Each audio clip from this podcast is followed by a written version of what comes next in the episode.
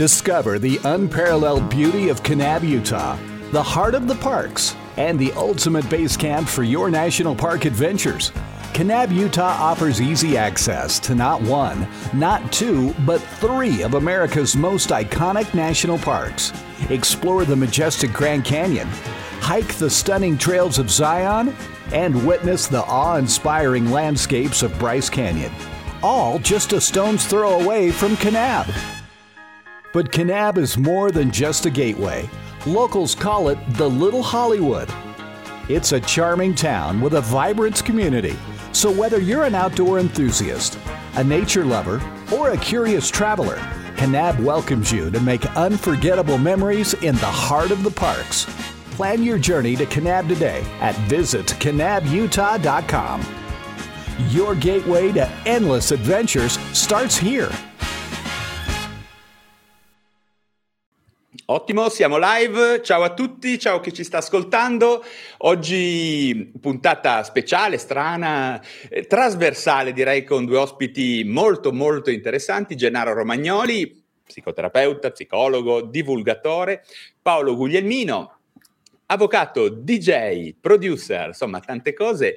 Eh, quest'oggi direi che mh, l'argomento è molto molto interessante. Io direi la musica, il suonare, mh, la performance, no? il processo creativo e soprattutto il music business fanno bene o fanno male alla nostra salute mentale? Direi che a questa domanda non è facile rispondere e qui tutti noi credo che abbiamo avuto in qualche modo a che fare con le gioie e i dolori della musica a vari livelli, certamente, ma credo che sarà molto interessante parlarne. Eh. Eh, sicuramente io, vabbè, Gennaro Romagnoli, chi segue il mio canale lo conosce bene, anche Paolo eh, sicuramente inizia a essere conosciuto perché qualche volta abbiamo fatto delle robe insieme. Paolo è un producer a mio parere di primissimo livello, è un conoscitore stellare di tutto quello che è funk, soul, eh, musica nera. in generale Paolo, cos'altro aggiungere? Dici qualcosa. Nuoto anche, mi piace molto praticare la farfalla. esatto. C'è qualcosa di strano nella simmetria e il, lo stile che mi piace di più, non ho mai capito perché. Ottimo. Gennaro invece, te, probabilmente chi mi segue ci conosce, però pochi sanno che anche tu sei un musicista. Lo ammetto, lo ammetto, anzi proprio io nella vita, un po' come Valerio, volevo fare proprio un musicista. Cioè proprio il mio obiettivo fino a 18 anni era fare il batterista, sogno della mia vita, quindi ho suonato, sono ancora, sono contornagnato da strumenti musicali, è proprio la mia passione assoluta. Ecco, Paolo se fa vedere cosa c'ha intorno a lui, probabilmente, beh, anch'io, eh, però Paolo mi batte. Aspetta un attimo, fammi vedere se riesco a, um, a metterti eh, grande. Ecco, vedi, qua già vedi Space Echo, campionatori Akai, muro di dischi. Sì, io, ah, io, non so perché ho un atteggiamento egocentrico, però non riesco a flexare bene, per cui non lo faccio, ma questo è solo rack. È una, questa è robina, poi ci sono tutti i vintage synth lato che non si vedono. In tutto ne ho 53, quindi 53-54, quindi diciamo, sono, è tutta la vita che accumulo, diciamo. Mi piace beh, accumulare questa roba qua. Beh, che è una cosa che riguarda un po' tutti i musicisti. Ecco, prima di iniziare, io lascerei, la, se tu sei d'accordo Gennaro, farei ro- rompere il ghiaccio a Paolo, però prima volevo portarvi due o tre dati, due o tre fatti. Eh? Intanto, nella musica c'è un sacco di persone che hanno avuto problemi di salute mentale. Adesso io me ne sono fatto una lista velocissima.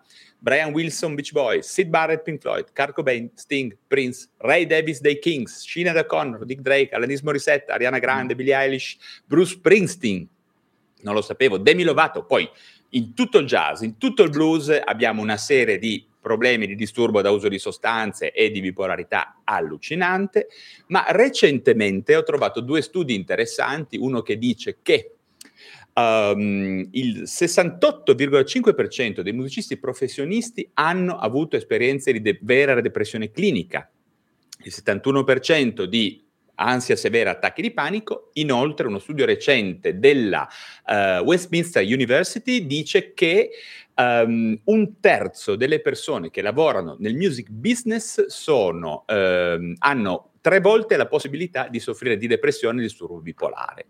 Quindi sono insomma dati che in qualche maniera insomma, colpiscono sicuramente Mia Gennaro. Tu probabilmente Paolo che sei il più professionista di noi in questo momento hai qualcosa da dire.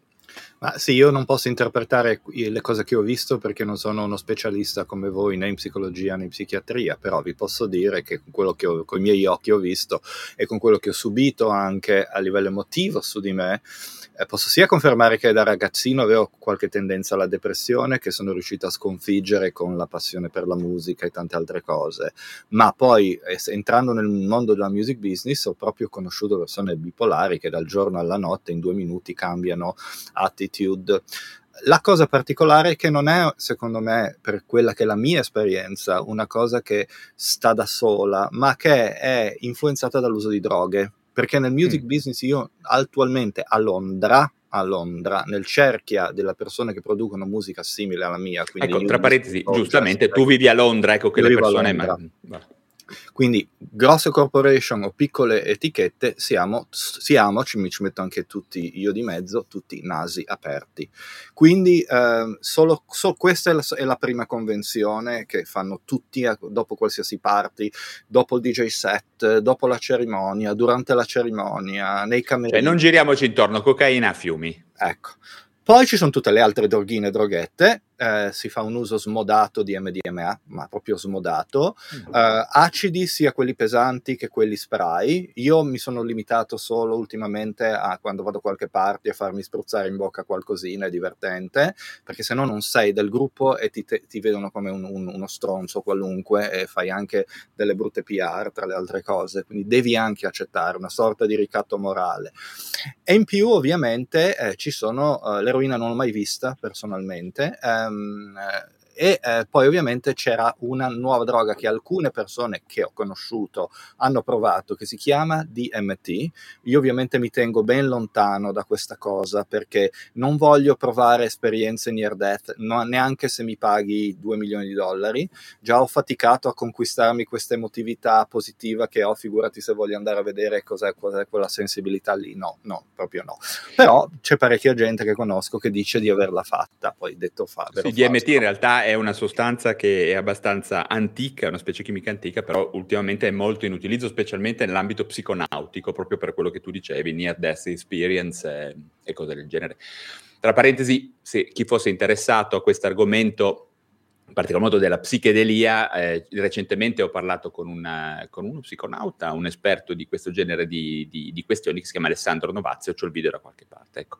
Quindi insomma Paolo, fammi capire se, se ho capito, in questo momento qua pare quasi che eh, l'elefante nella stanza del music business è un certo disagio mentale confermato in qualche maniera che di conseguenza si porta dietro una ma è amplificato dall'uso di droghe che sono direi a dire moralmente necessarie perché se no non vai da nessuna parte. Non è che non vai puoi essere eh, clean e fare però sei fuori da un sacco di cose. E soprattutto sì, se vuoi infilarti in certi giri e eh, lì sono tutti lì che fanno la stessa cosa fai cioè è molto difficile a un party dire io non lo faccio, lo fanno tutti. E tu che fai? Sei l'unico sobrio in mezzo a tutta questa gente alterata, poi vedono che non lo fai, ti vedono male.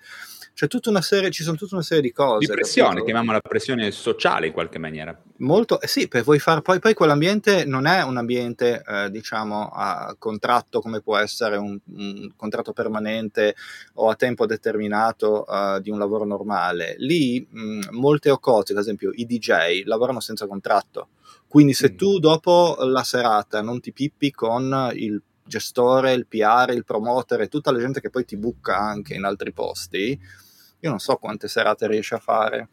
Magari le fai perché sei bravo, ma anche sì, il punto bravo... qua, ecco, la, la, l'idea che Gennaro, quello che pensavo è, noi qua ci stiamo chiedendo in qualche maniera se la musica, il processo creativo, il music business insomma, sono utili o non sono utili? Certamente gli angoli da cui affrontarli sono molto diversi, direi, perché c'è un aspetto, chiamiamolo, perché poi ora adesso vedo già mille commenti, ma no, figurati, non è vero, e c'è quello, e c'è quell'altro, sono bugie, cioè, perché poi uscirà quello, ma la mia piccola esperienza, anche in, nel, nel, mio piccolo, insomma, che poi non è tutto sommato così piccolo, è un grande uso di sostanze. Tu cosa dici, Gennaro, effettivamente? Sono completamente d'accordo, anche anche, esperi- anche nella mia esperienza c'è questo aspetto, magari ovviamente no, perché io l'ho fatto da fino ai 22-23 anni, quindi ero un ragazzino, però ho iniziato presto, ho iniziato a suonare dal vivo a 14 anni. Mm. E, e, quindi in mezzo a tutto è previsto abusi e straabusi di ogni tipo eh, di sostanze, eh, senza, senza collegare le cose insieme. Mi sembra, punto di vista di Paolo, quando dice che eh, è una cosa che fa parte della socialità. Cioè, magari una persona in, con un po' di stereotipi, tipo se non mi faccio le canne non scriverò mai la canzone della vita. Magari come porta, se non prendo l'LSD non riuscirò mai a scrivere Rider. Sì, c'è questo story. stereotipo, ragazzi, che se non ti droghi non ti esce niente dal cervello. Che io, per, io che sono abbastanza moderato non l'ho mai compreso completamente. Insomma. E questo ovviamente fa parte dello stereotipo peggiore che tutti conoscono e che tutti possono anche in un qualche modo smontare molto facilmente, perché eh, se, se, ti droghi non produci proprio più troppo, finisci in comunità probabilmente. Pro- però tuttavia l'aspetto sociale di Paolo è molto più intenso, molto più interessante. Io credo che realmente ci sia questa cosa qua. Continua a restare l'aspetto all'interno dell'utilizzo di sostanze ehm, non sono assolutamente un proibito, il contrario, ma continua a esserci nell'utilizzo di qua nessuno lo sia, insomma. Okay. C'è una, lo dico per le persone che ci guardano, continua a restare quell'aspetto ritualistico, antico, che allo stesso modo è lo stesso che in un qualche modo ci spinge a voler creare cerchi di persone che sono in quello stato di coscienza. Così come se andiamo noi tre a bere una e tra virgolette andiamo con l'intento un po' di sballarci con la birra, se uno di noi tre beve acqua, a un certo punto è come se fosse fuori quel contesto. E questo è, da un lato, un dato di fatto che esiste probabilmente appunto dagli antichi rituali, ma allo stesso tempo un grosso problema. perché noi oggi che ha la possibilità di avere mille sfaccettature di se stesso, eh, uniformarsi a questo stato di coscienza potrebbe diventare, e probabilmente Paolo ce l'ha anche confermato adesso, grave a livello di, di salute mentale e di dipendenza. Ecco, questo punto di vista un po' superficiale. Poi, ma... No, no, beh, ma mi, eh, diciamo l'aspetto rituale credo sia un punto fondamentale, nel senso che tu Paolo quando sei DJ in una situazione sei un master of ceremony, no? In qualche sì, maniera. Cioè. Certo. Eh, Io però voglio... non faccio mai uso di droghe mentre suono, mm. eh, alle volte per educazione, dopo la serata, dopo che il locale è chiuso e sono rimasto dentro le persone che contano, sì. cioè booker, artisti, anche gente conosciuta con un nome che magari voi conoscete ma non posso assolutamente nominare, con quelle, se tutti fanno e tu vuoi continuare a far parte di quell'ambiente, qualcosina fai. Poi fai una cosa piccola piccola e poi dopo, se non vai più lì, se non stai più dopo la serata, non la fai. Io a casa non faccio niente, per quando esco con i miei amici non faccio niente. Però in certe occasioni dove c'è la persona che mi può dare più lavoro o può dare la possibilità a me di promozione gratuita per il nome da DJ o per il sito, eccetera, se mi chiede lui o lei eh, vuoi da bere? E io dico no grazie, non bevo perché io non bevo.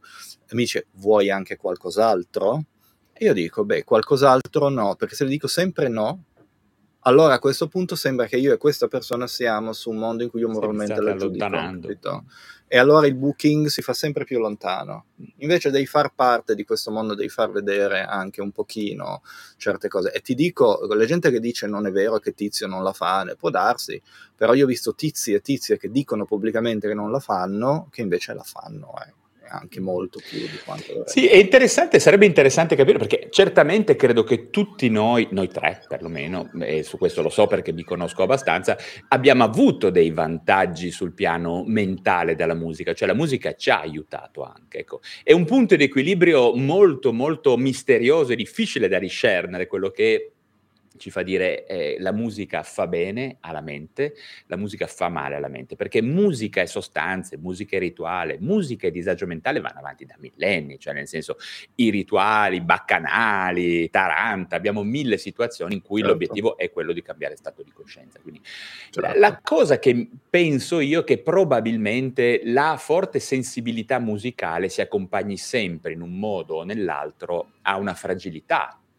quantomeno mm, certo. affettiva, o una predisposizione a muoversi su linee, traiettorie mentali atipiche, no? Psicotiche alle volte addirittura, eh, quantomeno insomma, anomale, bizzarra, ecco. E credo che di conseguenza poi da, di questa fragilità si cerchi di usare la sostanza come enhancer, come potenziatore e alle volte anche come ancora di salvataggio, perché, ripeto, quando io vedo persone che stanno davanti a platee oceaniche o semplicemente un DJ che ha in mano la serata in un locale, beh, se questo qua non performance sono cazzi per dirla in francese, quindi usare una sostanza sì. e, come dire, spingersi è, è normale, Paolo, credo. C'è anche altro però, c'è anche ah. altro, allora così rispondiamo anche a Gennaro, mm. um, perché l'ho visto adesso e si collega a quello che volevo dire, non è mm. solo mm. per PR, è anche, io ad esempio suono uno o due volte alla settimana, quindi se non mi fermo dopo non ho bisogno di fare niente, difatti molte volte non faccio niente, ma se io fossi come una persona che conosco, di cui non posso fare ovviamente il nome, che fa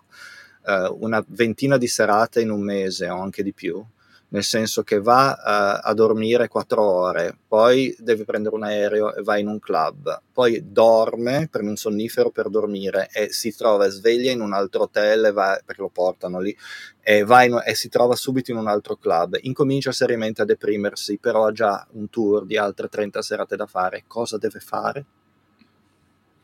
Ovvio che può avere uno psicologo uno psichiatra, ma se la, la coca e la LMD lo fanno stare meglio, a questo punto guarda la storia di Avicii, eh, che è pubblica ovviamente, ma ci sono tante storie di gente attuali ancora vive che sono down. Lady Gaga aveva detto la stessa cosa, club, boom, dormire, club, boom, dormire. Prova a fare una vita così per due mesi, tre mesi, poi vedere se l'umore non ti va giù a vedere sempre buio con gente che salta che balla, dormire e andare in un altro posto dove vedi per altre 5 ore gente che devi far saltare e ballare col, col, genere tuo, che magari ti piace anche suonare, però a un certo punto cosa fai se ti senti demotivato, depresso durante il set? Dici, ah no, c'è una crisi d'ansia, lascio, lascio il locale. C'è qualcuno che l'ha fatto, ha finito la carriera, o comunque ha avuto da pagare danni per non so quanto.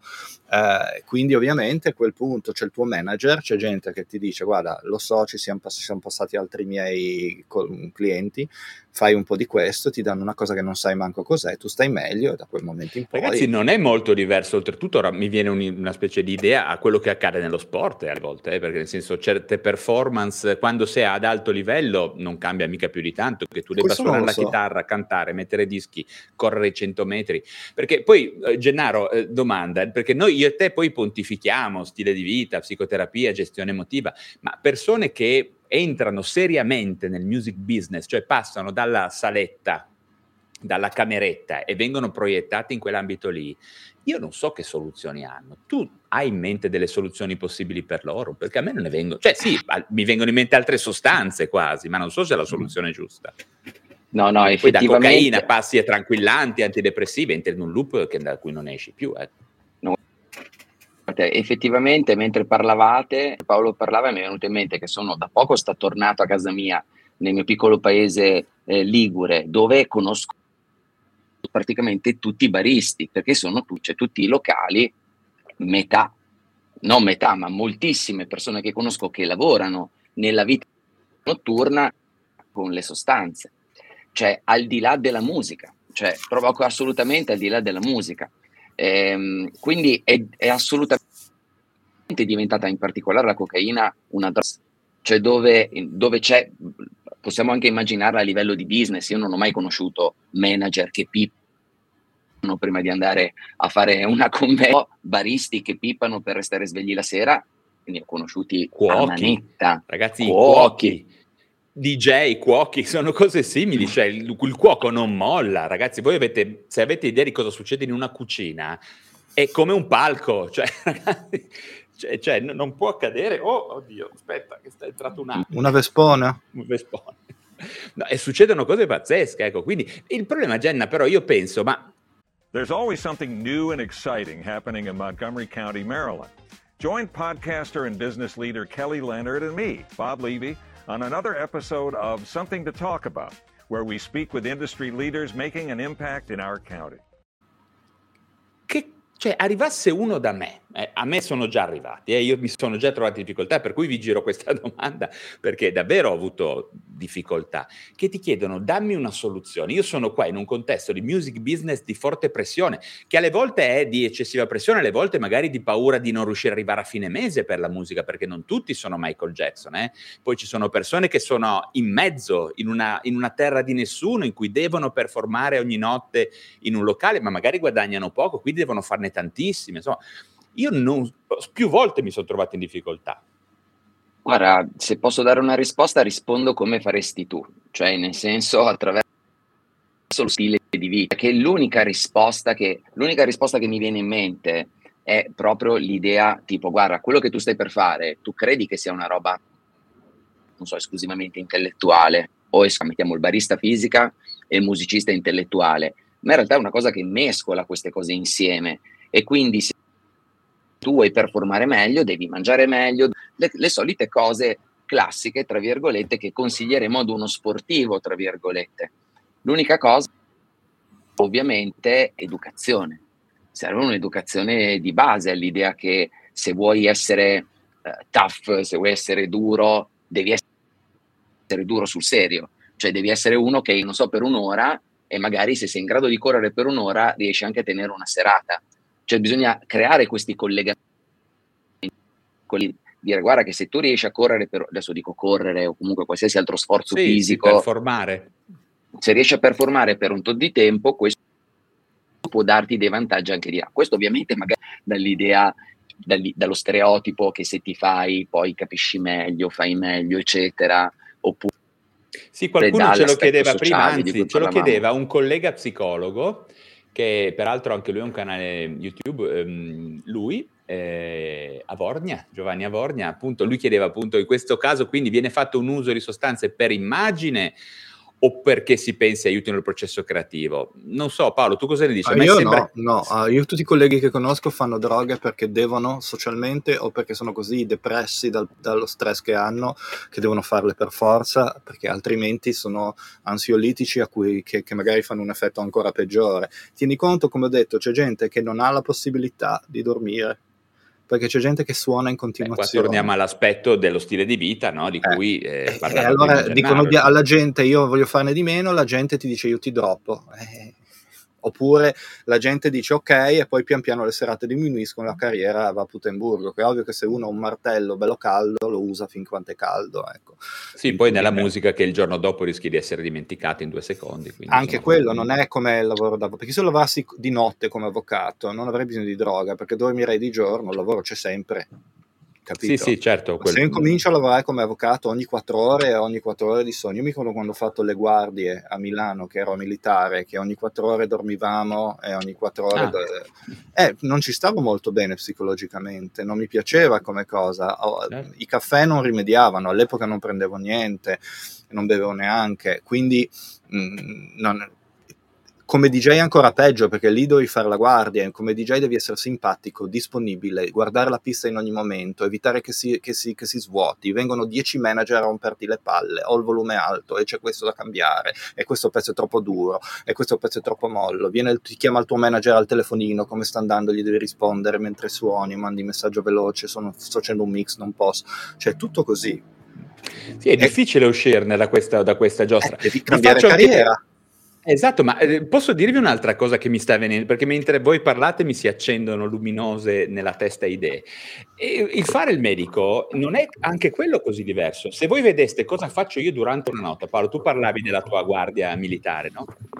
A me come minimo mi svegliano alle due di notte Minchia. se dormo, uno che mi urla in faccia, che mi sputa, che mi, cioè persone scompensate. Alla mattina alle volte mi ritrovo veramente a dover ancora fare due o tre cose. Io perché i medici utilizzino sostanze, specialmente alcol, ma anche cocaina, è abbastanza chiaro perché tu fai, hai una professione che dalle persone è idealizzata, poi dall'interno invece è qualcosa di molto, molto stressante, come quando uno pensa a Michael Jackson, che bello stare a, a Neverland, eccetera, eccetera. È pieno di droghe Michael Jackson, pieno. Esatto. Beh, come i medici sono pieni di droga, ragazzi, dati alla mano. Okay? Eh, questo non lo so. Eh sì, ve lo dico io perché eh, fare il medico è veramente difficile, quindi se uno entra e mantiene uno stile di vita, come dicevamo prima, adeguato e riesce a, a resistere dalla possibilità di, della seduzione, no? di enhancer vari, quindi alcol, perché l'alcol è la cosa migliore. Fine giornata sei disintegrato, incazzato nero, stressato, eccetera, come minimo vai, Dio sa quanta gente va a prendersi aperitivi a fine giornata da decenni. Oppure, come fanno molte altre persone, utilizzano cocaina. Questo è una cosa che dico, ma è risaputo saputo che, ed è un dato vero, che tutti i mestieri, incluso quello del medico, che richiedono performance continuative, stressanti, incessanti e appunto devi essere gentile e carino col prossimo, giustamente essere empatico, insomma ti si chiede alle volte veramente l'impossibile. Ecco. La soluzione probabilmente è veramente quella di cui abbiamo parlato prima, un'attenzione forse maniacale e, ossessiva e mettere in prima linea l'attenzione allo stile di vita, cioè avere dei pilastri a, da cui non, non, demordi, che non lasci certo. dietro di te o, entro, no? certo. e che è un po' quello che fai anche tu Paolo, vero? Perché io ti ho conosciuto che non, non, nuotavi, invece adesso sei comunque uno sportivo, sei in forma, ti tieni no, in un contesto. Sì, in realtà sono passato attraverso diverse fasi, perché la musica, mm. come il nuoto, mi crea degli stadi di trance psicologico in cui mi sento Beh. proprio come se avessi preso dell'MD. Cioè io senza prendere droghe mi drogo con lo sport e con la musica. Ho lo stesso effetto dall'ascoltare la musica che mi piace o farla, che dopo una sessione di nuoto intensa è come se mi sentissi un beato del paradiso. Quindi è per questo che non ho bisogno di droghe e sono sem- semplicemente un mezzo sociale alle volte per partecipare un po', insomma, per spingere un po' l'etichetta, il nome, eccetera. Ecco, però mm, per, ne faccio poco. Sentiamo questo commento interessante. Secondo me è impossibile stabilire se l'ambiente dello spettacolo induca l'uso e abuso di sostanze o chi è a rischio scelga lo spettacolo come ambiente di crescita e sviluppo. Sono d'accordo, se... io parlo di Londra e del mio ambiente, non parlo in generale, non, non, non, mi, non mi permetto di parlare dell'ambiente dello spettacolo, parlo dell'ambiente dei DJ nell'ambito new disco a Londra in certi club che tutti conosciamo quali sono in certi posti. Basta. Sì, questo è un po', se viene prima l'uovo la gallina, Gennaro è in psicologia e psichiatria è vexata questio, diciamo, che esatto. è difficile... Esatto, ci tenevo a, a, cercare di capire se mi sentivano, perché ho letto che mi sentivano a scatti, quindi ho oh, cambiato decisamente microfono. molto meglio adesso, Genna, molto meglio. Sì. Erano le cuffiette mi... che anch'io ogni tanto sono tentato a usare, ma... Per semplicità, no ecco. No buono, no buono. Abbiamo questo, vi sento dalle cuffie assolutamente sono esistere sicuramente una causa-effetto tra eh, una, una, certa professione e eh, l'utilizzo di sostanze, così come di personalità e l'utilizzo di sostanze. Sicuramente esistono delle debolezze, esistono delle familiarità. Queste mm. ne abbiamo assolutamente eh, i dati, abbiamo i dati a una familiarità che poi sia genetica, che sia appresa, che sia lo stress della famiglia sull'individuo che poi spinge questo e di nuovo è nato prima l'uovo. Quindi sicuramente non esiste una consecuzio, non esiste una causa-effetto. Tuttavia però ciò che abbiamo par- detto sulle magari qualche provetta in più c'è, cioè l'idea che viviamo in una società altamente prestazionale dove la nostra identità, il nostro dall'idea di non essere prestanti esattamente così come tutti gli altri, tra l'altro cercano di mettere in piazza attraverso i social, attraverso tutte le modalità, questo può essere e non è un caso che in tutte le situazioni anche pre-sociali, pre-social, mettiamole così come la musica, l'arte, dove la prestazione è sempre stata alta, la moda, eccetera, l'uso di sostanze è sempre stato altissimo e quindi c'è probabilmente una una sicuramente non una causa-effetto definita, questo assolutamente no. Certo. Certo. Gennaro, ti sentono sempre un filino a scatti. Oggi la tecnologia è contro. Io lo sento bene, però. Io qui lo no, no, anche io bene. abbastanza. Però probabilmente non, è, non hai il solito standard audio che tu ce l'hai alto. Magari chi ti segue, ti conosce. Sarà la. Sì, oltretutto, adesso la musica, poi siamo passati da eh, diciamo a una musica che utilizza droghe, anche a una musica che parla tantissimo di droghe, più del passato, no? Nel senso, io sento la trap in Italia che è monotematica, è una rottura di coglione allucinante, parlano solo di droga, di, di, di, di, farsi le canne, di tirare, di fare... Cioè è una roba che, che sta diventando un po' paradossale ed è a mio parere un modo per sviare l'attenzione sulla fragilità di fondo del musicista. Nel sì, senso, parliamo se... di droga come scelta addirittura, no? piuttosto che parlare di musicista fragile, musicista che ha difficoltà basilari con l'esistenza, no? con, con, la relazione con gli altri. Non c'è un musicista, senti, ho sentito parlare l'altro giorno Fedez, musicista, insomma, cantanti, rapper, insomma, persone che, che, parlano nel mondo della musica che dicono che avessero un buon rapporto col prossimo, erano tutti nerd, bullizzati, no? Quindi, certo. e, e, che poi dopo fanno questo exploit nel mondo del music business un po' fasullo, eh, esponendo grandiosamente una resistenza alle droghe, no? una capacità di, di drogarsi, un po', insomma, davvero anche ormai sta diventando un po', un po' ridicola, ecco, soprattutto quando poi viene pubblicizzata così fortemente a fasce molto giovanili che per carità non è che abbiano certo bisogno di essere stimolate, no, no, eh, per, però insomma è un segno dei tempi, io pensavo qualcosa si evolvesse, cambiasse, invece mi pare che questo aspetto qua sia, sia, abbastanza... Mi pare che a Londra le cose non siano molto diverse, no? Cioè... Ma per la trap, la grime mm. e tutti i loro derivati, le cose nuove di adesso, sicuramente ci sono tanti artisti che parlano di questo, ma ci sono anche tanti artisti che vengono definiti all'interno della categoria mm. conscious che sono molto più uh, contrari alle droghe, ah, okay. c'è quindi una varietà di opinioni, magari quelli che si vedono di più sono quelli che spendono e spandono parole di lode nei confronti di, di droghe e droghette varie. Um, io però ti dico, questo processo che c'è nella trap, come nel, nel, nel dubstep, in tutti questi generi, è secondo me un'altra cosa, perché questa è la pubblicizzazione di uno stile di vita che non è necessariamente uno stile di vita che l'artista sta vivendo, perché chi fa veramente droghe seriamente, dipende che conosco io, tutti quelli che conosco io, gente di una certa età, ma anche gente giovane, non lo pubblicizza in giro. Non so come dire, cioè n- non c'è questa. cioè, quando si vai ai party dove ti lanciano l'acido in bocca, lì non ci entra gente del pubblico Mm. Quelle sono, sono, circoli chiusi. Capito? Però comunque fa pensare, no Paolo, mi fa pensare, Paolo e Genna, fa, fa, pensare il fatto che comunque parlare di droga abbia comunque un forte appeal sulla gente e resta comunque un argomento boh, che incuriosisce, interessa. Poi è vero che chi diciamo, si droga, eh, veramente non lo fa vedere, chi, chi, non si droga probabilmente lo fa appunto come, come scusa commerciale, probabilmente lo fa meno di, di chi, chi, non lo fa vedere. In questo senso sarebbe interessante, non so, prendere Young Signorino e Giovanotti, no? Mm. non so chi si drogherà di più. Giovanotti dice niente, Young Signorino dice tutto il giorno. Non si saprà mai. Non, non, si saprà mai. mai. Esatto. D'altra parte viene da pensare che in un contesto come quello della musica è davvero difficile eh, riuscire a tenere la barra dritta con uno stile di vita adeguato quando ci si trova in mezzo a tutto questo bordello, tutta questa giostra infinita. Paolo, ti chiede, volevo chiedere a te una cosa ehm, rispetto al, all'ambito soul, funk, eccetera. Mm-hmm. Ehm, io ho guardato un pochino, non ci sono tantissimi riferimenti, però mi penso che la malattia mentale abbia, eh, come dire, abbondantemente invaso anche questa, questo ramo della musica, no? Mm. Io, mi, a me, io sono un grande fan di Prince, insomma Prince nel, nelle varie biografie che ho letto era una persona quantomeno tormentata, no? Ma, come, come, Michael Jackson, ma credo che questa cosa risalga anche a prima, no? nel, in quest'ambito qua della musica nera, soprattutto quando c'era anche un forte minority stress in queste persone, quando essere black era qualcosa anche di come dire, certo, di, di difficile certo. da, da, da, da, spendersi nella quotidianità. Ecco.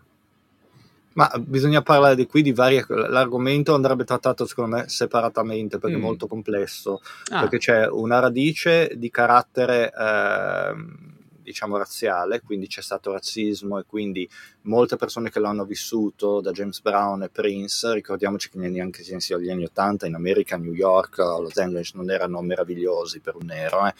Eh, hanno quindi mh, avuto una, un, un, sono stati disturbati da questo perché non si parla di due paroline buttate lì, si parla di mattoni tirati addosso, di pestaggi, di umiliazioni a cui non puoi rispondere se no ti ammazzano quando, quando, quando, ti va bene. Quindi ci sono dei libri a riguardo, mm. poi un giorno possiamo parlarne con tutta la bibliografia, eccetera.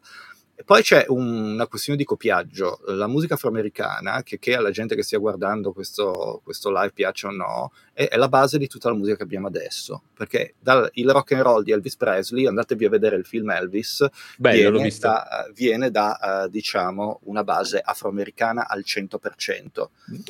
Uh, tu, Gennaro, perché... l'hai visto Elvis? No, no. A me Paolo è piaciuto tantissimo, allora, volevo chiedertelo. Elvis, eh. Elvis, è bello perché le persone che pensano che il rock and roll sia un fenomeno bianco devono guardarsi quel film.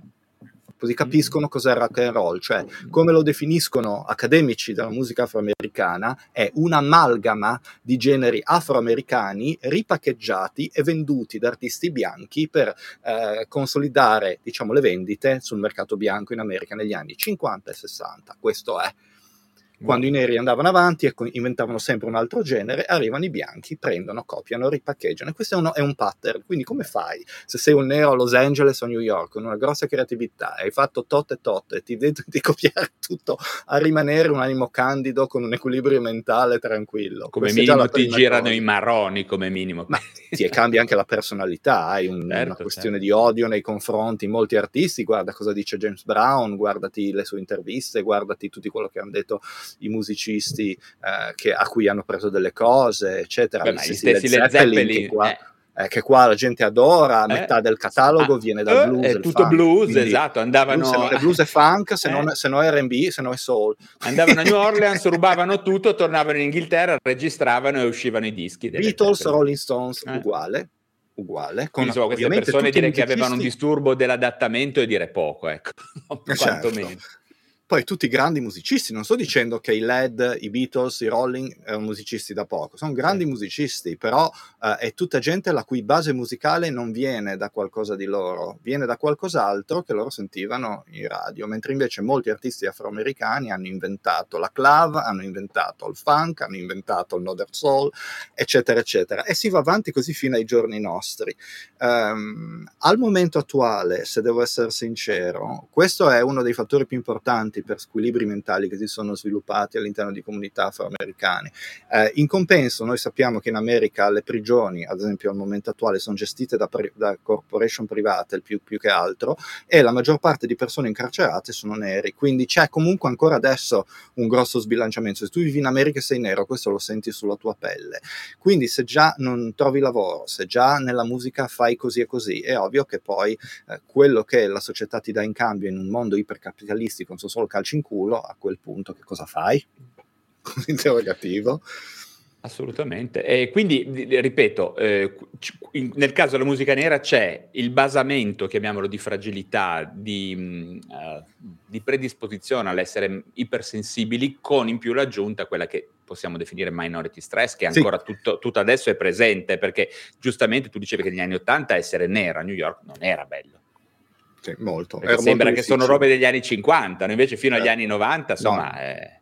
Ma in alcuni posti anche adesso. Eh? Perché poi c'è la questione, ti faccio okay. un esempio, eh, nero, poi omosessuale, oppure genere, oppure liquido, insomma lì si aggiungevano minority stress minority stress, vieni, che uno veramente vieni Vieni qui a Brixton, eh, se sei nero, prova a baciare un altro uomo, se sei uomo, vediamo poi la gente come, come reagisce. Eh, Quindi, fanno male, tu sei, se tu sei gay, sei nero, um, e incominci a, vuoi vivere liberamente la tua sessualità, ovviamente senza fare niente di uh, vietato ai minori, ma semplicemente un bacetto ogni tanto, rischi il pestaggio.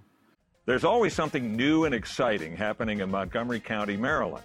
Join podcaster and business leader Kelly Leonard and me, Bob Levy, on another episode of Something to Talk About, where we speak with industry leaders making an impact in our county. Quindi, insomma, Londra 2022. Londra non è una città così meravigliosa come la gente si immagina. Io ero tutto vestito brillantino che avevo, tornavo dal locale dove avevo suonato, arriva un nero che mi passa avanti e mi dice Batti Boy. Quindi no, non, non, stiamo parlando di una città dove se sei parte di una minoranza o di una specifica categoria vivi tranquillo dal mattino alla sera. Eh? Mm-hmm. Sì, poi ragazzi, Quindi, noi perdiamo... Dove tu... Aspetta che ti metto qua no, scusami, dicevo, noi per della storia, non noi, ma dico la gente tende a perdere il senso della storia per ricordare che l'apartheid è finita negli anni 90, giusto per... negli ah, anni... Sì, certamente. No.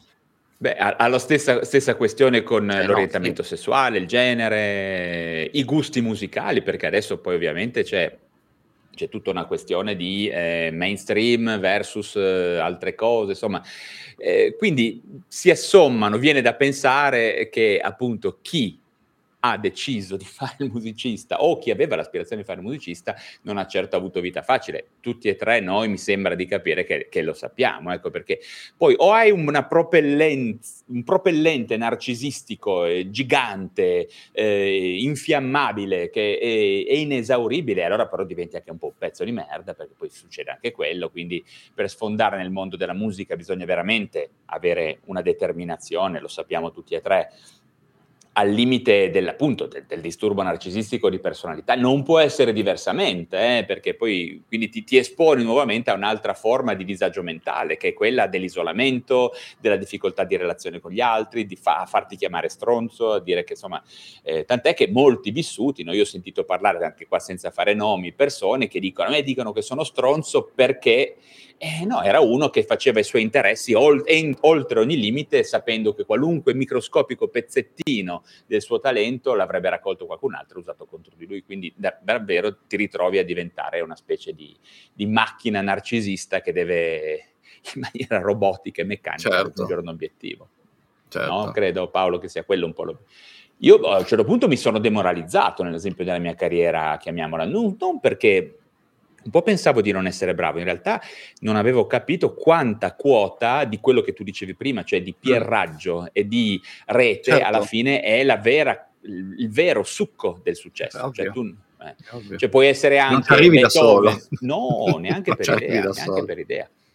E, e adesso eh, forse un pochino i social danno l'illusione che questo aspetto sia bypassato, ma forse non è così perché per varie ragioni, un po' perché l'attenzione del mondo non è infinita, quindi non ci possono essere infiniti musicisti, eh, come dire, famosi, ma sì. anche per il fatto che tutto sommato anche il lavoro sui social poi può diventare veramente qualcosa di fortemente stressante. Ma io, io e Gennaro le... lo sappiamo.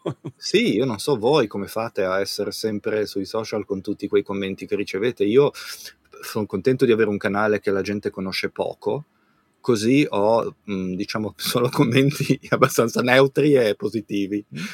e non ce la farei mai a vivere eh, bene con tutti quei commentacci eh, che magari si becca uno che ha migliaia e migliaia di views o, e non, so, non, non potrei mai sì, quello è ancora un altro aspetto perché poi il musicista viene, par- parlando di musica, certo, quello è vero Jenna, io penso che tu come eh, hater sia, sappia bene, sappia il fatto tuo, anch'io del come mio fai tu Gennaro con, a, a, non essere influenzato da tutta quella robaccia che leggi? Li blocco, non li leggo. Eh, ma però li hai letti? Ah no, eh, allora no, io... No, ma è o una collaboratrice. Paul, la, la, regola è bloccare in maniera. Io quando vedo web, boom, blocchi, blocchi, blocchi. Senza no, neanche intanto, lei. Ormai diventi un macchinario da blocco. So, so, ah. sono, sono, anni, Paolo, che, so, che soffro quando, quando, leggo un commento, quindi capisco perfettamente. Quindi un po' di callo e, e, a furia di leggere gli insulti, che poi sono sempre un po' gli stessi, no? Gli insulti. Quindi non che puntino alla stessa cosa ma allo stesso identico modo. A me non dà fastidio chi mi scrive, sei un coglione. Ah no, non si possono dire. Sei, uh, mi, non, mi, non mi dà fastidio chi mi insulta. Finge di criticarti sem- mm. per, per, in realtà romperti le scatole. Cioè dove dovresti...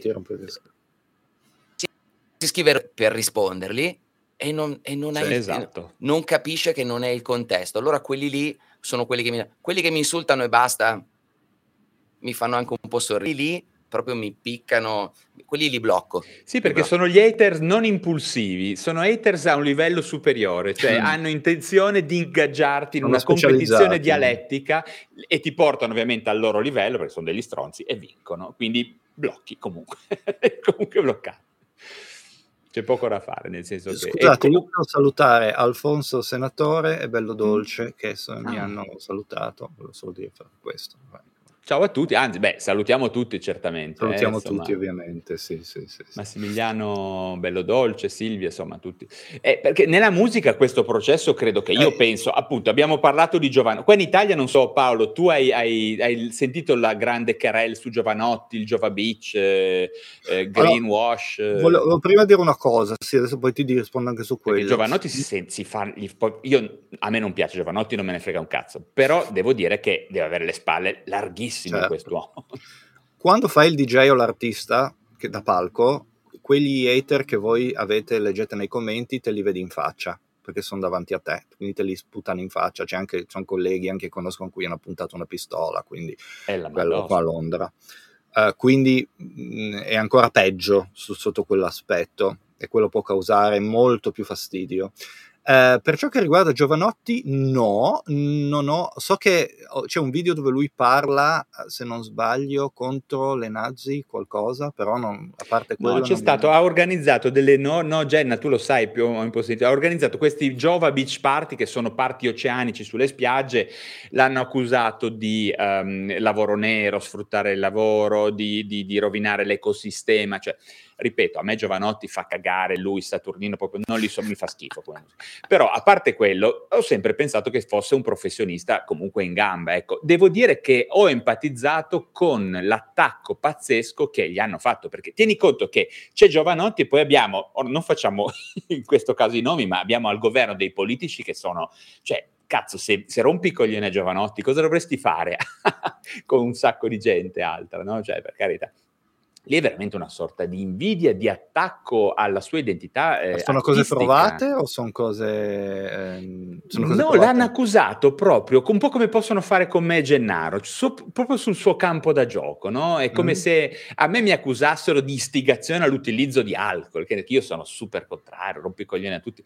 Ecco, l'hanno proprio istigato sull'aspetto ecologico, sull'aspetto etico, insomma, veramente, veramente gli hanno dato addosso. Tu, Jenna, l'hai sentita questa cosa? Mm. Sì, sì, l'ho sentita perché io seguo Giacomo. A me dato fastidio. Eh. Sì, è un, è un, po' particolare. Io seguo tanto Giacomo di Entropy for Life, che ho conosciuto. Ah, sì, quel Anch'io lo guardo. Anch'io lo guardo. E, e... Quando pranzo solitamente seguo i suoi episodi. sì.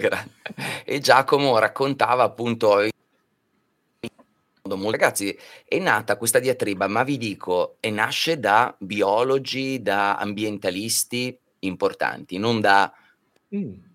hater casuali. Diatriba è appunto esattamente quella che dicevi tu Valerio, cioè lui dice noi attraverso il nostro evento promuoviamo ad esempio l'ambientalismo, il green eccetera e invendo che 50.000 persone che camminano tutte quante insieme su una spiaggia devastano la biodiversità della sabbia oppure microplastiche molto pericolose e alcuni di questi diciamo così ambientalisti sono messi davvero a fare le pulci in tasca a Giovanotti per cercare di capire se fosse vero. Non credo che sia così facile mobilitare 50.000 persone senza fare alcun danno all'ambiente. Cioè, deve essere davvero sì, sì, certo. molto difficile. La bilancia, l'informazione che dà Giovanotti in quei Giova Beach è più importante delle 50.000 persone che anche se fossero molto pulite comunque calpesterebbero certo, milioni certo. di... e quindi è un casino capire dov'è il giusto. Ecco. D'altra parte pensavo alle spalle che ha Giovanotti, perché a me arrivasse un'ondata, una shitstorm di quelle dimensioni, io probabilmente mi chiuderei sì. in casa, e, non lo so, e mi drogherei, ecco. non so come reagirei, no? Paolo, che, che ne penso dici? Cioè... che abbia, vabbè, a quei livelli penso che tu abbia proprio un, tutto un dipartimento di comunicazione, e un dipartimento legale uh, che lavorino per te, quindi tu non, ti, non penso che li vedi neanche quei commenti. Magari vieni, Beh, sì, viene sì, fatto perché... un sommario dal tuo, penso, dipartimento di PR che ti dicono guarda che hanno detto questo e questo e tu, oppure se tu leggi i giornali puoi decidere di rispondere direttamente, ma mm. non sei tenuto a quei livelli lì c'hai gente che lavora per te che fa queste cose, che ti difende, che ti, che ti resta indietro, ecco. Certo, certo. D'altra parte a me viene, ora è un paragone del cazzo, però mi rendo conto, cioè se penso, non so, a quello che è accaduto a Michael Jackson, no? con l'ipotesi di, ehm, di, di, di pedofilia, eccetera, accidenti, queste sono persone che non so come facciano a fare fronte a eh, degli stress di quel genere, nel senso è chiaro che, ma sia che fosse stato pedofilo o che non fosse stato pedofilo, sia che fosse un perverso, un, un maniaco, qualunque cosa fosse, comunque, poi ah, è andato avanti, poi mi dirai, morire è morto in una maniera, chiamiamola mm. anomala, quindi questo Molto, sarebbe sì. da interrogarsi. Però d'altra parte io, insomma, a me arriva una multa, io mi, mi preoccupo per tre giorni e queste persone che hanno questo genere di stress così, voglio dire, a quel livello lì la musica mi viene, che, ah, mi viene ah, ah, che non ha nessun tipo di benessere. Attenzione, tu guardi una multa e ti viene l'ansia o la paura per sì. due giorni, tre giorni, ma quando tu sei così grande a livello commerciale non hai paura di queste cose perché sai sì. che non ti buttano giù perché sei una cash cow, cioè stai facendo far soldi come una mucca fa il latte, capito? Cioè sei tu, tu, tu, tu, tu, chi, chi ti butta giù se tu fai questo o quello? Lo sai benissimo che hai le spalle protette, finché sei lì. Quindi le persone che hanno mantenuto una carriera ad alto livello nel momento di picco, era difficile che, che, che, che, avessero paura di fare qualcosa. Tu puoi anche pestare un fan, tanto poi c'hai il, il, l'avvocato che va in corte per te cioè molto difficile. Vi ricordate quando Trump aveva detto io se vado giù sulla quinta e sparo a uno, nessuno mi fa un cazzo e resterò comunque presidente degli Stati Uniti? Beh sì, è vero, ma anche, anche, molto meno di Trump, io direi, anche molto meno di Trump, perché c'era stata una crew uh, nei primi anni 2000 a Londra, uh, che non mi mm. ricordo più il nome, uh, che aveva suonato in Turchia e in Turchia erano tutti ubriachi, hanno pestato a morte un ragazzo e poi hanno mm. continuato a fare dischi. penso che i, i genitori gli hanno fatto causa, ma questi hanno continuato a stare dove erano, cioè non, non, non, è cambiato niente, ma tante cose sono successe di questo tipo qua, con grossi artisti, cattivi, brutti e cattivi, quelli, quelli brutti e cattivi che hanno fatto le cose brutte e cattive, poi ci sono anche tanti artisti grossi che non approfittano di questo status, però se tu fai dei debiti, ad esempio, come ti ricordi, hai visto il documentario Living with Michael Jackson che va nel negozio e dice, si fa chiudere il negozio per lui e dice voglio due di questi, due di questi, due di questi. Non mica si preoccupa di andare, sì, anche sì. se pieno di soldi, anche se li statue, ordinava statue di marmo. Sì. Ma roba costosissima, eh? lampadari che costavano 20.000 dollari, ne voglio tre di questi, quattro di questi, voglio quel divano lì da 50, ma non dice neanche il prezzo, lo vedevi che era roba cara. Quello lì, anche se avesse sulla carta, sfora la carta, e poi ce n'è altre 24, ovviamente tutte piene, non ha un problema perché comunque c'è dietro un'organizzazione di publishing, di gente dietro che, che, che gli copre tutto, capisci? Poi al limite in privato gli, gli, qualcuno gli dirà guarda che però anche Robbie Williams qua a Londra c'è stato un periodo che era al top e che prendeva cab dal mattino alla sera, ha speso quasi 200.000 sterline di, di, di, cab neri. Girava in orbita i blocchi. Sì, perché probabilmente cosa faceva? Andava da posto in posto continuandosi a drogare, poi era uscita anche la storia sul giornale e andava in cab di qua e di là, da parti a parti, per settimane e settimane senza mai andare a dormire. In orbita Londra. Su. In orbita, Interessante sì. questa, questa, um, eh, questa, affermazione di la, la Billa, spero di dire. Show business e l'atto della creazione sono due cose molto molto diverse. Certamente, infatti, sì. questa sera stiamo parlando del, di un insieme di cose. D'altra sì. parte, show business a un certo punto eh, si imbrica con l'atto della creazione, con la performance, sì. con la musica. Sono angoli diversi, no? Eh, secondo te la creazione in generale, Gennaro, eh, protegge eh, la nostra salute mentale, il gesto creativo? Cosa ah. ne dici? Assolutamente, assolutamente sì. Cre- credo proprio che la, la, la mm, psicopatologia potrebbe anche essere vista da un certo punto di vista come un blocco che blocco della produttività in generale della vita, in qualsiasi cosa nel piccolo, perché noi siamo sempre creativi in ogni istante della nostra vita. Anche adesso che parliamo, siamo prima ciò che dobbiamo dire, lo stiamo creando, co-creando in questo momento tra di noi. E questa cosa qui è proprio ciò che viene meno pian piano in psicopatologia. Invece quando una persona inizia a stare bene, infatti ci sono psicopatologie che tu conosci meglio di me, Vale, che sono quelle magari del particolari perché hanno l'aspetto della creatività, creatività incontrollata, ma contemporaneamente sono uno degli aspetti più gravi della psicopatologia. Infatti la domanda la faccio a te, lì, quella creatività lì, che differenza c'è tra una persona creativa che sta bene e invece quel tipo di creatività potremmo chiamarla psicopatica?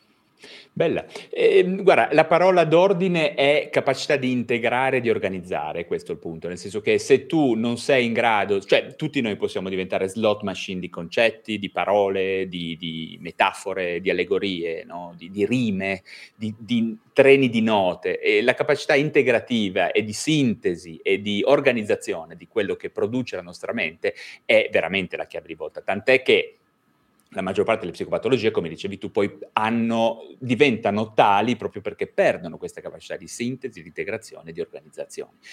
In realtà il, il, il, luogo comune che più uno è fuori e più produce, più fa, è veramente un luogo comune, no Paolo? Credo che... che no, no, infatti io parlavo, ho parlato di altre cose, non ho parlato di creazione. C'è però da dire una cosa, c'è un caveat a questo, perché mm-hmm. poi un artista che viene firmato e fa parte di un mondo deve continuare a creare sotto le regole di quel mondo. Ah, All'inizio, ah, certo. io mi, mi, ritengo indipendente, mi rimango indipendente con la mia etichettina, rimango lì, quindi faccio una vita molto salutare.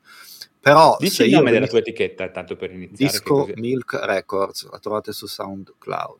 Disco Milk Records. E, ehm, però c'è gente che effettivamente eh, viene firmata, poi inizia a far parte di un mondo dove deve creare sotto la pressione di chi sta uh, sopra gli fa una pressione incredibile, quindi sotto un, regime diverso. E allora lì può capitare che tu devi consegnare un album, non ti viene la roba, uh, sai benissimo che facendoti qualcosa, un po' di creatività in più ti arriva perché ti, ti, to- ti toglie più che altro tutte quelle preoccupazioni che hai con l'etichetta e con i PR e con tutta la gente che ti rompe le palle e allora a quel punto lo fai. Io non ho mai incontrato questa situazione perché non ho mai voluto firmare con Non ti sei mai trovato nella situazione per cui no, no. mi sono trovato nella situazione di, di avere dei deal.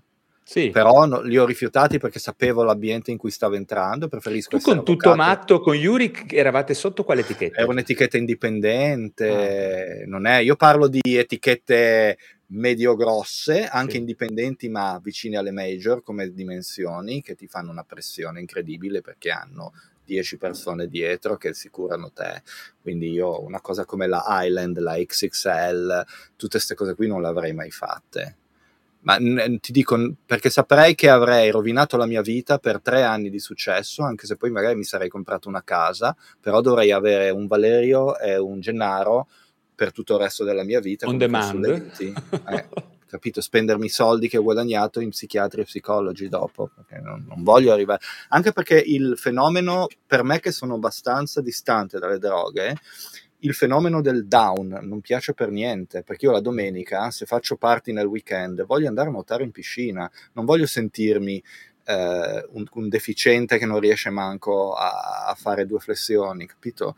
Per, quindi quando, sa- quando, tu entri in quel giro, sai che entri in un giro dove tutta questa salute, questa, questa cosa del nuoto, del, della corsa, vengono messe un po' da parte perché devi far parte di quel mondo lì, con quella pressione lì, con quelle cose lì. E a me questo non piace, non piace proprio per niente.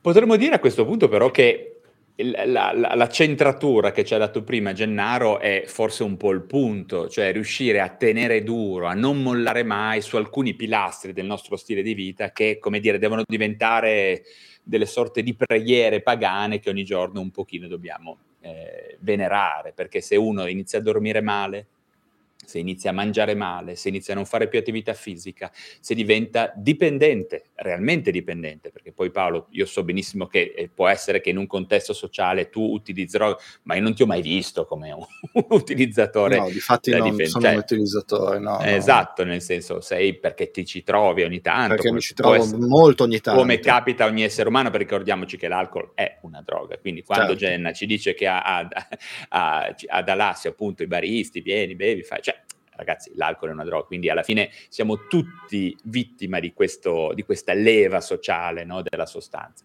Quindi se uno riesce a tenere duro, forse Gennaro alla fine ci si ritroverà a essere, a resistere, magari a diventare bravo. Secondo bravo me... A fare una buona carriera e forse a farsela. Boh. Guarda, quello che... Sì, questo assolutamente sì, sono pienamente d'accordo. Poi quello che tu dicevi nella, con lo psiconauta, cioè quello che ah, dicevate Novazio, Novazio, Novazio, Novazio, quello che dicevate in quella live eh, devi sapere Paolo che ero convinto di guardato la live, per questo ce l'ho bella fresca. Questa L'ho live. vista anch'io quella live. Eh, Paolo è un po' psiconauta bene. in realtà. Eh, un fine, po' sì. E la cosa che dicevano lì in quella, in quella puntata per me è davvero la chiave per ritornare ad utilizzare magari anche le sostanze in modo intelligente. Cioè se tu hai utilizzato, nel senso se tu la utilizzi, adesso non, ovviamente non voglio invitare nessuno a fare queste cose, ma, ma certo. in, in, generale se una persona lo usa con male, tipo non lo so, una volta, non so, al mese mi trovo con gli amici, sbevazziamo, ci divertiamo, cantiamo, suoniamo, non cosa lì, fatta in quel modo lì. Ma se tu devi utilizzarla come uh, enhancement, lo, l'ho chiamato prima Vale, sì, tipo costante, che... obbligato, no? Una... È, è, lì il problema. Ad esempio, quello che diceva Paolo prima è una conseguenza tipo eh, l'hangover il giorno dopo è la cosa che portare di droghe. Cioè, quindi la persona si sveglia che magari ha la bomba dell'alcol del giorno prima, si sveglia e dice non riesco a svegliare, beh ok, prendiamo un po' di antidolorifici per a metà giornata si sente giù perché sappiamo che il giorno dopo che hai bevuto hai un calo dell'umore, ma facciamoci una, una cannetta e una pipatina per tirarci su.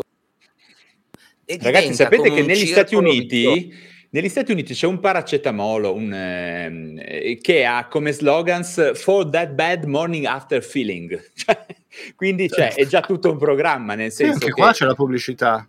Eh, quando, hai presente? Dicono, cioè, un farmaco che è quasi no, uno stimolo, fai, fai, casino che poi ci sono io, Giorgio, è, sì, è pazzesco, non qua. so ci pensi. Anche, anche lì c'era, ecco. Anche io mi ricordo che ero un, in un, in, non so dove cazzo ero, e c'era in sta cosa qua, for that bad morning after feeling. Incredibile. E oltretutto l'azienda, non mi ricordo più che azienda fosse, però una di quelle che fanno i fighe, poi se ne hai convegni, ecco. E qui va di moda questa sostanza che qui a Londra è molto popolare, che è l'ibuprofene, sì, sì, che, si prende proprio quando si è in hangover tantissimo. Ah, certo, Beh, acetaminofene o paracetamolo, acetaminofene negli USA, eh, paracetamolo in Italia e ibuprofen sono le due sostanze più usate per l'hangover, tipo sì, per il mal di testa, e non solo, perché hanno scoperto sono sostanze che hanno comunque anche come le sostanze, alcuni effetti sull'infiammazione centrale, no? quindi sull'infiammazione quella che interessa anche il sistema nervoso, il nostro cervello, quindi alcuni, neuro, alcuni mediatori dell'infiammazione come le interleuchine, le citochine. Quindi hanno capito che fa bene non solo perché ti toglie il mal di testa, perché davvero ha un effetto interessante a livello that bad morning after feeling. Sì, qui comunque le spingono tantissimo quelle cose mh, mm, con l'ibuprofen perché sanno benissimo che Londra è una città dove tutti quelli che escono qualcosa fanno uh, e quindi fanno un sacco di vendite con queste cose loro uh, perché la domenica c'è l'hangover e per alcuni è lunedì perché c'è gente che parte il venerdì e finisce la domenica ah, sì, sì, certo, lunedì certo. mattina. Pensate che io ho un post sul mio blog eh, sul come gestire l'hangover ok? Su come eh, evitare di averlo e quando lo si ha, cosa fare. Esatto. Ovviamente io consiglio sempre a tutti, a tutti, a tutti di non bere, però tutto quello che riguarda l'alcol, quindi eh, hangover, come mai viene, come, come, gestirlo, come non farlo venire, come uscire, come chiedere aiuto per l'alcol. Ecco, il sabato hanno un sabato e domenica hanno dei picchi proprio, cioè quei due post lì hanno dei picchi di visualizzazione. Ci andrò a guardare, ci andrò a guardare ci andrò a guardare. Ehm, bene, c'era ancora qualche domanda? C'è uno che ti faceva una domanda a te, vabbè, un po' più tecnica, Paolo, questa qua. Eh, no, scusami. Se lavoro nelle discografie, sì, quindi nell'arrangiamento, sì. io non sono arrangiatore, però un po' arrangio, ma solitamente per cose complesse ass- um, io assumo arrangiatori. Qua c'è molta gente a pagamento che puoi mm. prendere, eh, sono, sì, fa parte del, del, dell'investimento su, sui pezzi, diciamo.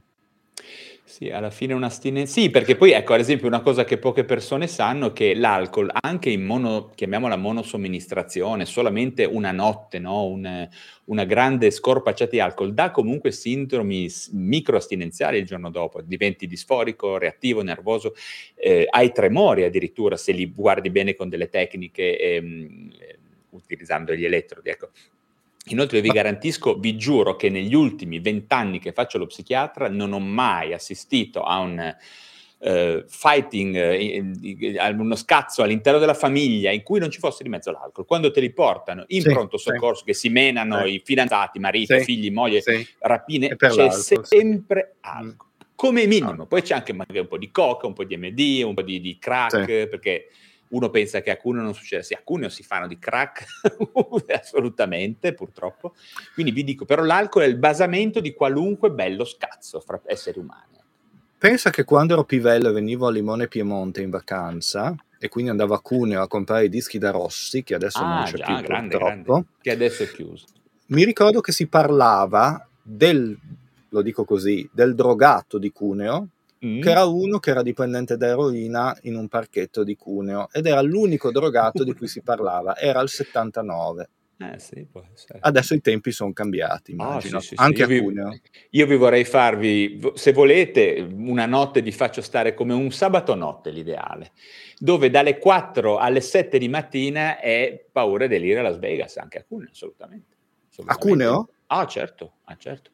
Beh, ah, a Genova, beh. quando lavoravo a Genova, mh, era paura di Las Vegas per due, però alcune vi garantisco che abbiamo ragazzini, crack, attacchi di panico da cocaina a go-go, eh, genitori che portano i figli minorenni pieni di alcol, oppure molto minorenni magari che sono già fatti la prima overdose di eroina, si trovano assolutamente anche a Cuneo queste cose. Incredibile. Non devi arrivare a Londra.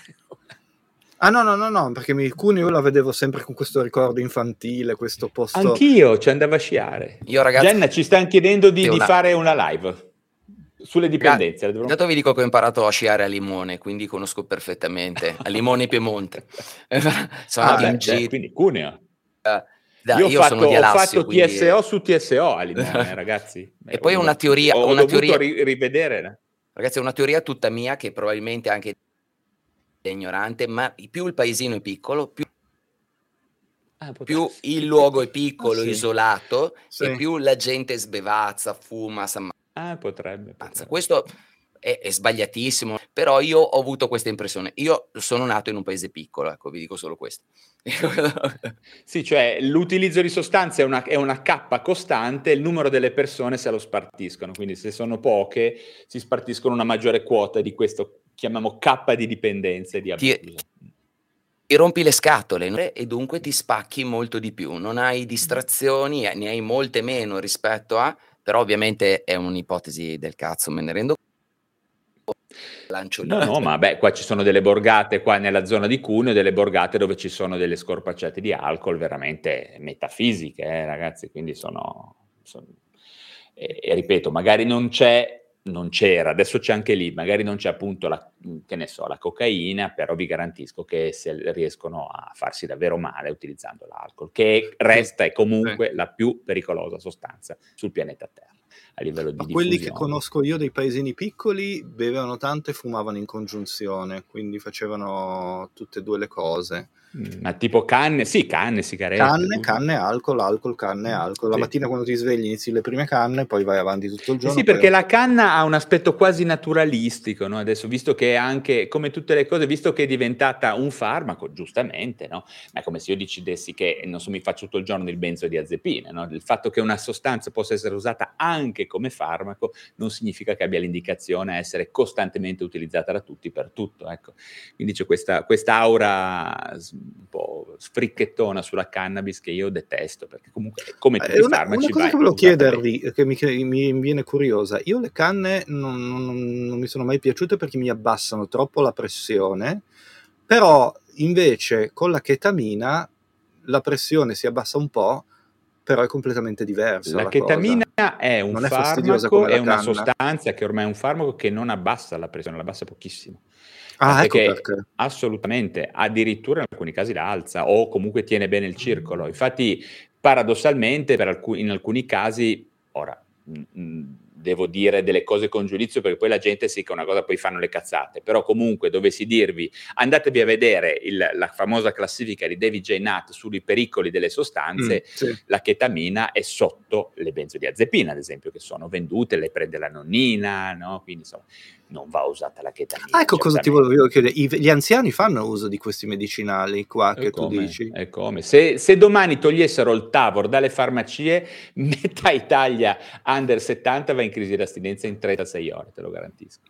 Ah. Trovami una nonna che non si faccia il Tavor, la, eh, l'EN, la cosa. Ecco. Guarda, se domani mattina chiudono le farmacie e non danno più benzodiazepine, 36-72 ore, mezza Italia under 70 va, va in crisi d'astinenza. Ah, ok, ok, ok. Questo non lo sapevo perché io conosco tanta gente anziana che prende un sacco di medicinali e mi sono sempre chiesto perché. Mm. Sì, sì, ce ne, ce ne, ce ne, sono, ce ne sono tanti. Utilizzo... Ma perché ah, ripeto, è difficile vivere a quell'età? Beh, eh, tieni conto che quando vai avanti nell'età devi fare i conti con un lievissimo stress che è l'avvicinarsi della morte, eh, sì. per dirlo in maniera un po' ironica, ma neanche tanto. Quindi, e in questo senso, ad esempio, le sostanze psichedeliche sono, hanno tantissimi dati, tantissimi studi sul fatto che possano far fronte, proprio per la loro capacità di disconnessione, eh, riescono a far molto fronte a questa angoscia umana, peraltro corretta e tutt'altro che, che, immaginata, che è il fatto di dover morire. Ecco, perché sai, la gente si preoccupa delle, dei malati terminali, ma siamo tutti malati terminali sì, da un certo sì, punto certo, di vista. Quindi certo. chiunque di noi dovrà affrontare prima o poi questa cosa e francamente se io avessi un po' di psilocibina in prossimità della mia morte preferirei piuttosto che, insomma, che fare dell'altro. Ecco. Certo, Ripeto, certo. Io, Beh, io ho già 55 un... anni, quindi prima o poi anch'io Uh, ah, ma tu probabilmente vivrai fino a 110, eh? sai che adesso... Magari, però non so come ci arrivo a 110. Ecco. Guarda, so. io sono dell'idea che comunque ci arrivi, è meglio arrivarci che noi. Intanto adesso abbiamo mille cose, assistenza, cateteri, diventeremo degli androidi. Ma comunque la scienza ancora adesso non è in grado di prolungare un po' la vita, non si può proprio. No, c'è... la vita l'abbiamo prolungata e come? Nel senso che tieni conto che eh, a inizio secolo avevamo un'età media che era, sfiorava a malapena i sì. 50 anni, adesso siamo tutti destinati intorno ai cioè, 100. Oltre i 120, eh. 130 sarebbe sì, bello. Sì, Sai quanta musica? Diciamo, lo, la scienza ci ha detto che se vivi con uno stile di vita eh, adeguato, insomma, io torno sempre lì, ma che è un po' la mia vita, se hai un buono stile di vita vivi a lungo. Eh, adesso poi oltretutto hai la possibilità di fare prevenzione, magari, ecco, ti faccio un esempio, io fossi nato a inizio secolo, sarei morto a 37 anni. Perché Addirittura così breve era la vita a inizio secolo? Sì, no, 30, io sarei morto 40? perché a 37 anni ho avuto melanoma. E quindi ah. ho avuto la fortuna di vivere di essere un masco bianco nelle, nell'Occidente nel 2000, eh, negli sì. anni 2000, eh, se nasci eh, nero in Senegal che non ti guarda nessuno, vabbè, magari non muori di melanoma, ma muori, che ne so, di qualche altro genere di patologia. Io sarei già morto, ecco, in, altri, in altre ere. Sai quando dicono che bello vivere nel Medioevo, tutti quei... ma un cazzo, il Medioevo ti viene mal di denti, sei rovinato. Hai presente una pulpite nel Medioevo? cioè, no. Ma va, ma Quando mi dicono queste cazzate qua, io dico, ma ragazzi... Decisamente date... no. No, era bello. Ma basta, ma non serve il tumore, una pulpite basta. Cosa dicono? Cosa... No, la gente proprio c'ha questa... C'è eh, no, quelli de- locali... Il bias il dell'età dell'oro. Eh? Il bias? Esatto, il buon selvaggio. Eh, l'età dell'età dell'oro. dell'oro. Esatto. Si stava meglio prima, c'è stato un momento in cui eravamo tutti felici in un Eden e poi la, co- la, la conoscenza Schia- la, la, mela. Bill Gates è arrivato, è uscito, è uscito Microsoft Basic. Eh Esattamente il contrario, cazzo. E grazie alla conoscenza eh che sappiamo tutto quello che sappiamo certo, oggi. Che certo, la, te- la, tec- la, tecnologia, la conoscenza, l'inquinamento. Sappi che se non c'era la scienza, tu adesso non sapevi niente dell'inquinamento. Certo. I ghiacci si, si, scioglievano e tu Thor a scioglierli. E quindi... Sì, gli dei, gli dei, gli dei, certo. Sono d'accordo. Eh, quindi diciamo che insomma, tutto sommato siamo, siamo ancora fortunati. Dai. Non so, ragazzi, cosa dite? Io, de- mh, mm, eh, avendo una moglie che eh, richiede, devo andare, a, devo andare, a prenderla. Salutiamo la moglie. Okay. Eh, ragazzi, è stato un vero piacere. Non so, Jenna, mm, Paolo, grazie per essere stati qua e ci riaggiorniamo. Certamente, molto volentieri. A me è piaciuto molto. Gennaro, un salutone, un abbraccione. A te anche Valerio, grazie per aver voluto parlare con un uh, creativo. Uh, diciamo di queste cose da creativi e da liguri siamo tutti liguri penso sì, immagino sì. alla fine siamo tutti liguri eh beh, nonostante il mio nome Paolo, è stato un piacere conoscerti, l'argomento è bellissimo, con Valerio ci troviamo sempre, cioè quindi quando, quando può, appena ricapita ci, ci ritroviamo. Se siete d'accordo, io vi rinviterei tutti e due se parliamo con Alessandro Novazio, magari in autunno, nuovamente di psichedelia. Certo. Molto certo. volentieri. Perché no? Che sarà un bel gruppo, vedrete che usciranno un sacco di spunti. Ciao ragazzi, ciao a voi e a tutte le persone che ci hanno seguito e sono davvero tante perché abbiamo fatto qualche picco intorno ai 120-130 persone. Ottimo. Ottimo. A presto. Ciao, ciao. Buona giornata. Ciao ciao.